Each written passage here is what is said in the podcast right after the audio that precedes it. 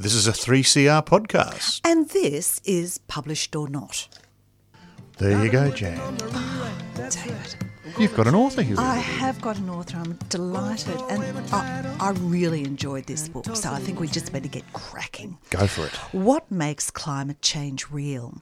Is it the reports of natural disasters, the numbers of endangered species being lost, or a really good photograph? We travel through the drought in Australia to the disappearing islands of Scotland in Salt and Skin by Eliza Henry-Jones. Welcome, Eliza. Thank you so much for having me. Now, what was the photograph that brought your character Luda Manigan artistic fame? So Luda Manigan lived on a farm in regional Australia, and she'd always been interested in art and photography, and she ended up capturing an image of her teenage son, I think he was about 13 at the time, lying on a dried-out dam bed that was just cracked and desolate. And he looked like he was just absolutely grief-stricken and struggling. And she captured that image and she sent it out into the media. It was published and without his permission, and it became sort of this rallying point for the drought and climate change in Australia. So as a photojournalist and widow, now Luda wants to think about the future and not the past. She and her two teenage children, Darcy and Min, have been invited to Sine, an island in Scotland. But before they put their feet on the ground, what do they witness? So the family are in a small boat being shown around the islands, being shown the places where the cliffs have been eaten away at by the ocean, the places where the beaches are starting to disappear. And they happen to witness a cliff collapse where a young child sadly dies. And Luda's reaction to this is to capture an image and once again circulate it into the media. And it does have an enormous media interest. But what is the dilemma of this photograph on the community? The problem is that it understandably sets the community up against the Manigan family. You know, the community, they're angry, they're hurt, they're a bit bewildered by this person that's just kind of shown up and put this incredibly sensitive, horrifying, traumatic image of this child that belongs to the islands and belongs to them into the public space. And for Luda, she's always been very focused and very blinkered about this is her role, to raise awareness around climate change, and that need and that urgency just eclipses everything else. So she's also quite bewildered by their response. Well, Darcy and Min, the two children, Darcy, 16, has startling beauty and a terrifying vault of a brain. And Min says, everyone has things they're good at. Now, over the 2 years this book takes, Min finds that she can do something that nobody else seems to be able to do. What's that? So Min, after they're kind of ostracised to an extent by the local community, Min finds solace going out on the boats with a local man called Ewan, and she discovers that she can hold her breath for an exceptionally long time and deep dive to the bottom of the ocean. And I was very inspired by the people that actually do that deep diving, and you know, that line between what should be humanly possible and what they actually do. Yeah, so she wins a bit of awe from the community for that, or bewilderment. Luda, the mum, has a very aged, very distant relative on the island, Cassandra. Now, she's rather revered by the town folk because she knows the history. Even the house the Manigans are living in has a story. What's it called by the locals? It's the ghost house. Going full gothic there. Darcy asks Cassandra for the story of the women. And I'm going to ask Eliza Henry-Jones to read just a little bit from her book, just about these women that lived in the ghost house and why they were there. What story, she asks, her voice quieter. The ones who called in the whales. There were 4 of them executed for that. One was also charged with summoning storms, another one with promising fruitfulness in nature. And the last 2 women, Susan and Magdalena, were also charged with raising a procession of the dead. What does that even mean? Yeah, what does that even mean? Not only ghosts, there's this island also allows people to see, not inside you, but the outside of you. And this is from page 1 from Salt and Skin. It's something rather mystical. A trick of the light, or an old curse, or a spell that makes the tidal island a particularly curious place. It is said that some folk, as soon as they step onto Shawnee, can see the luminous traces of scars across human skin. Every injury a person has ever sustained to their flesh, every scratch and pimple and pox and burn, illuminated by the pearly light. Someone with the sight can see the scars spun brightly across the skin of their children, strangers, enemies, their own skin too. In this way, all skin is the same on the tidal island, and all skin on the tidal island is utterly unique. Mm-hmm. And as well as that, there's the fascinating story of Theo Finn Muir. He has no scars on his skin. What else makes Theo different? So Theo is probably my favourite character in Salt and Skin, and he washed up on the beach on this little tidal island where people can see scars, and he had no real recollection of where he's come from, and he's got webbing between his fingers. So there's a lot of controversy around where he's sort of where he's emerged from, and some of the locals think that he might be a selkie or a changeling or a fairy. There are these kind of folkloric elements around where he's come from. And he's both embraced by the community, but he's also kind of treated a little bit as an outsider, ostracised as well to some degree, and has trouble being around the community in some ways. He's around 17 years old now, and a guy called Carter, an investigative journalist from London, he wants to write a book about Theo. And this is where Eliza Henry-Jones has brought in a very interesting aspect of media and the power of stories, because there's more than one reason why Carter wants to write this book. There's more than one reason why, when Theo was found, it made headlines.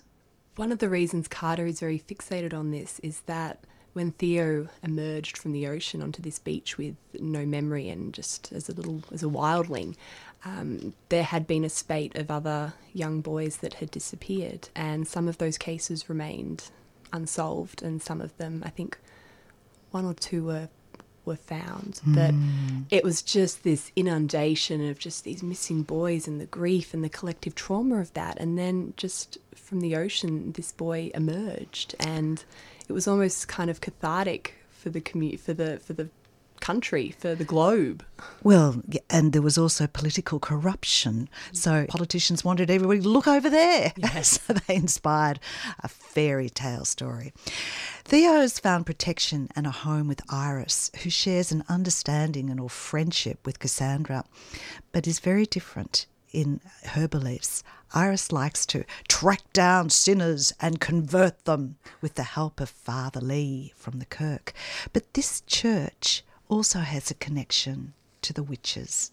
So the church in Salt and Skin is actually based on a real church in Kirkwall on the Orkney Islands, and it's a very old church that I think they began construction on it in 1137, so very, very old. And in Salt and Skin there is a dungeon, a hole in the wall where they used to keep these mostly women who were accused of witchcraft in the 17th century.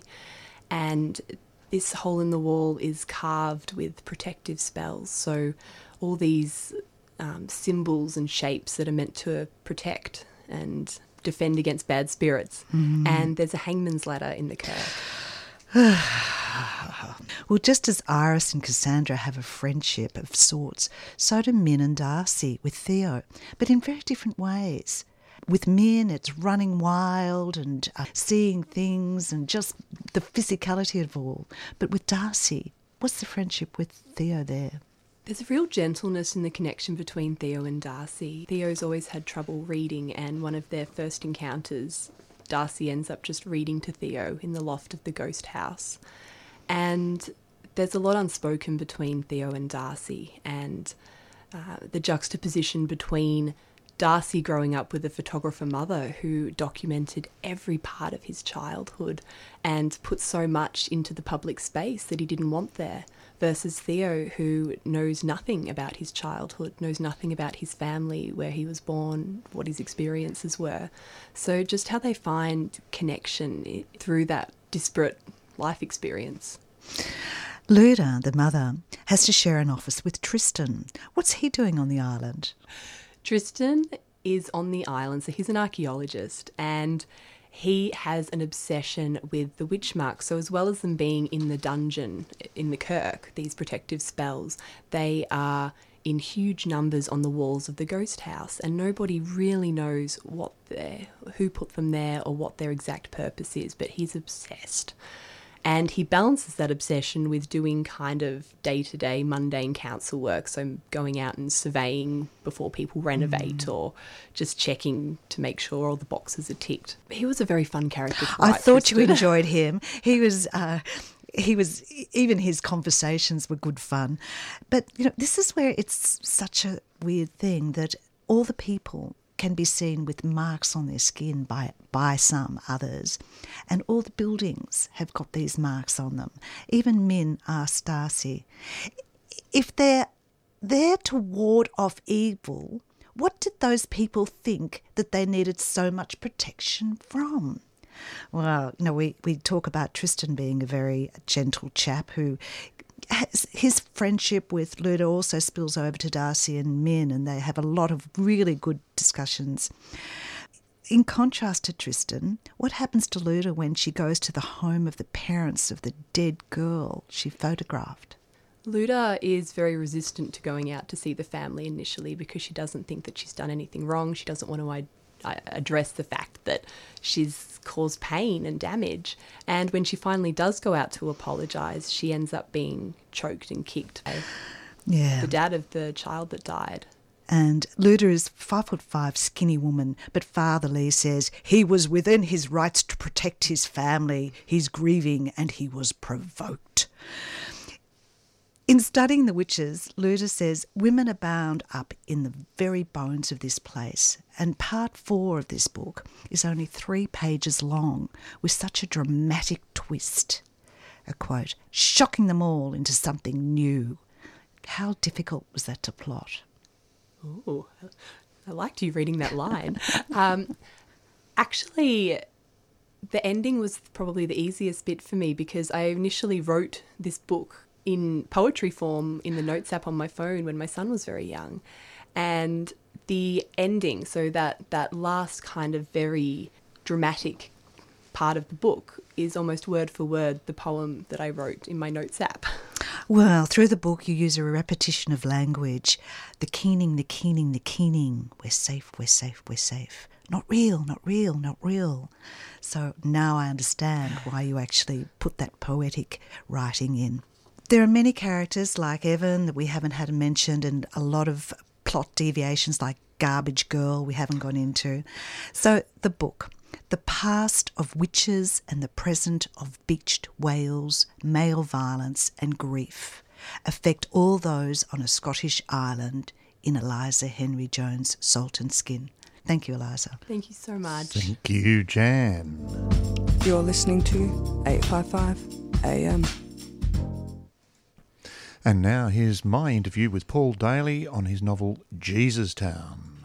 Indigenous reconciliation and a true acknowledgement of our past as a nation are currently abiding concerns that Australia needs to address. Paul Daly, in his novel Jesus Town, provides us perhaps with a window into what this entails. So, Paul, welcome to 3CR. Thanks, David.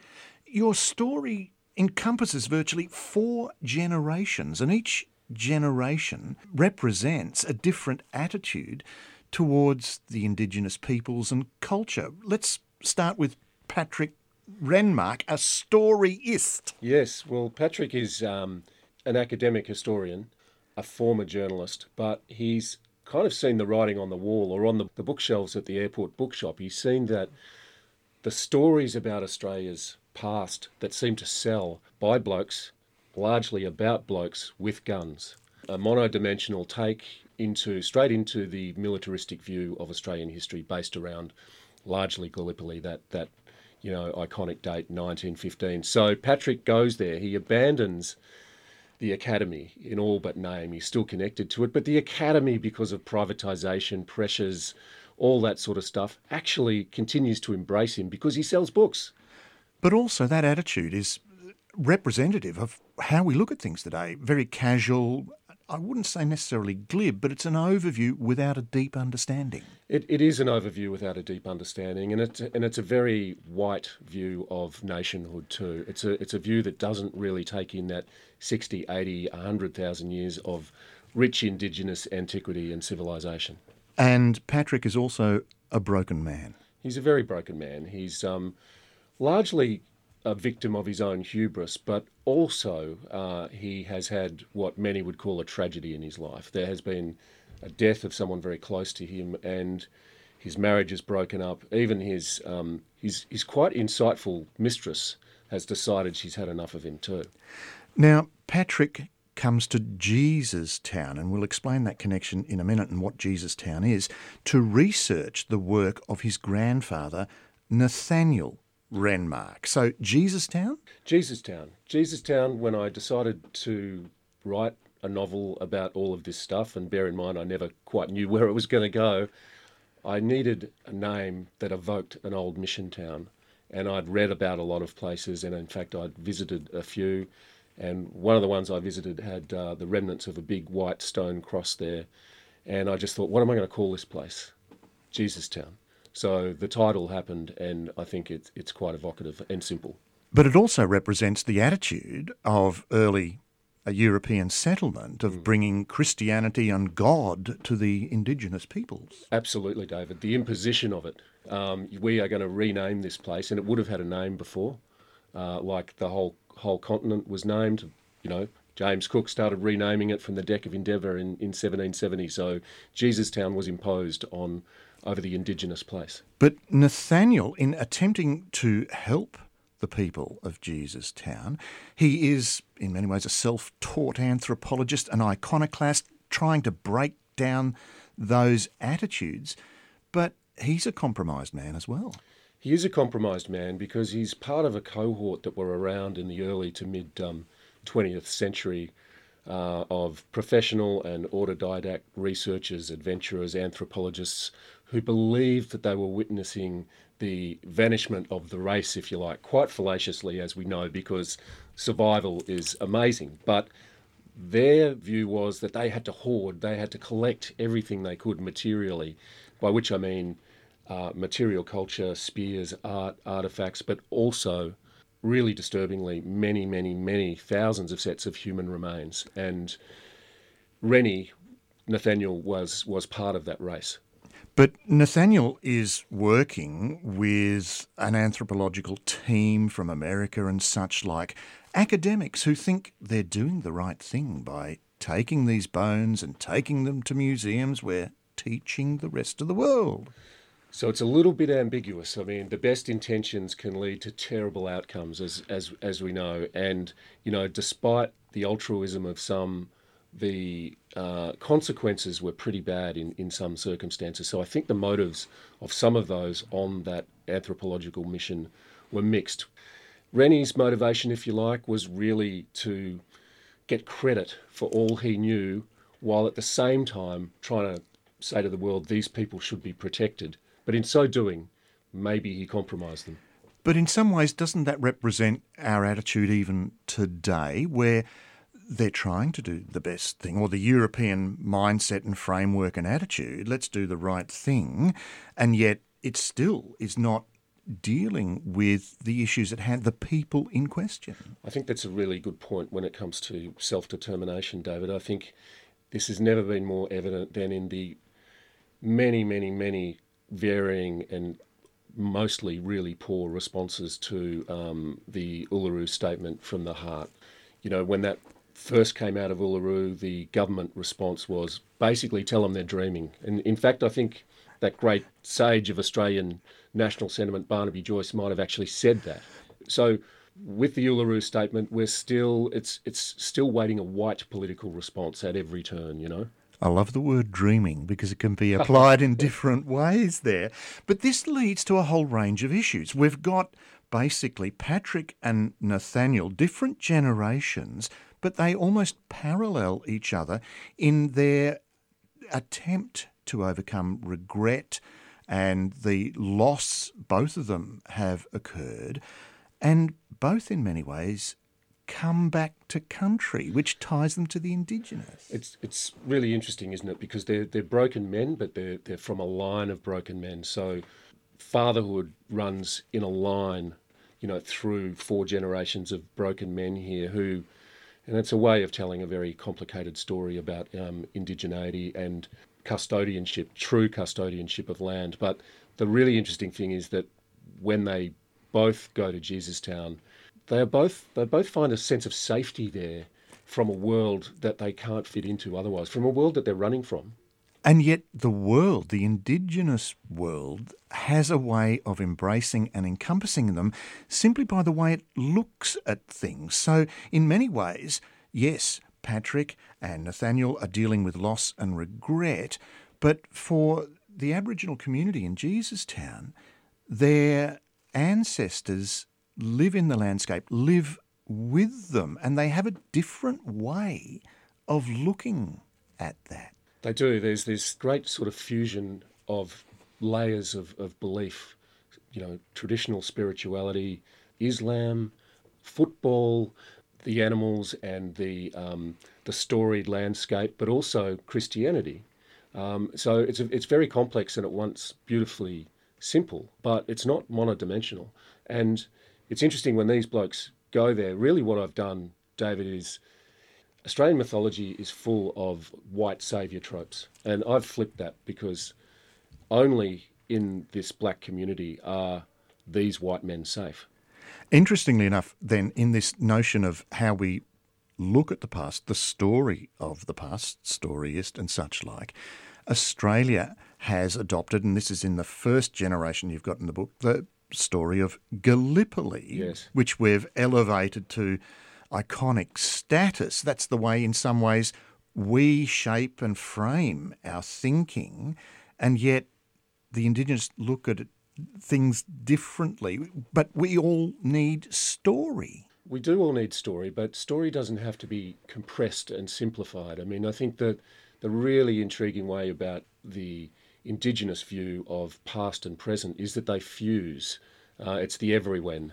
It's this notion of circular time, so that the story of the country, the continent, it doesn't begin with white nationhood. It goes back 100,000 years to and encompasses the experience of everyone who's lived here and the creationist beings as well. And when you look at Australia, that white European settlement, it's only still a very young country in terms of memory.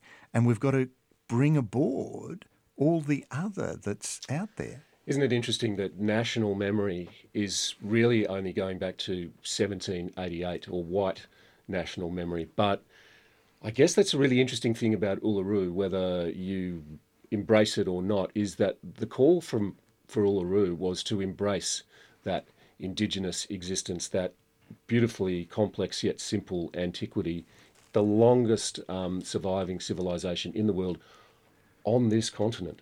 That is the story. And, you know, we're invited to walk with Indigenous Australians to be part of that. We're part of it too.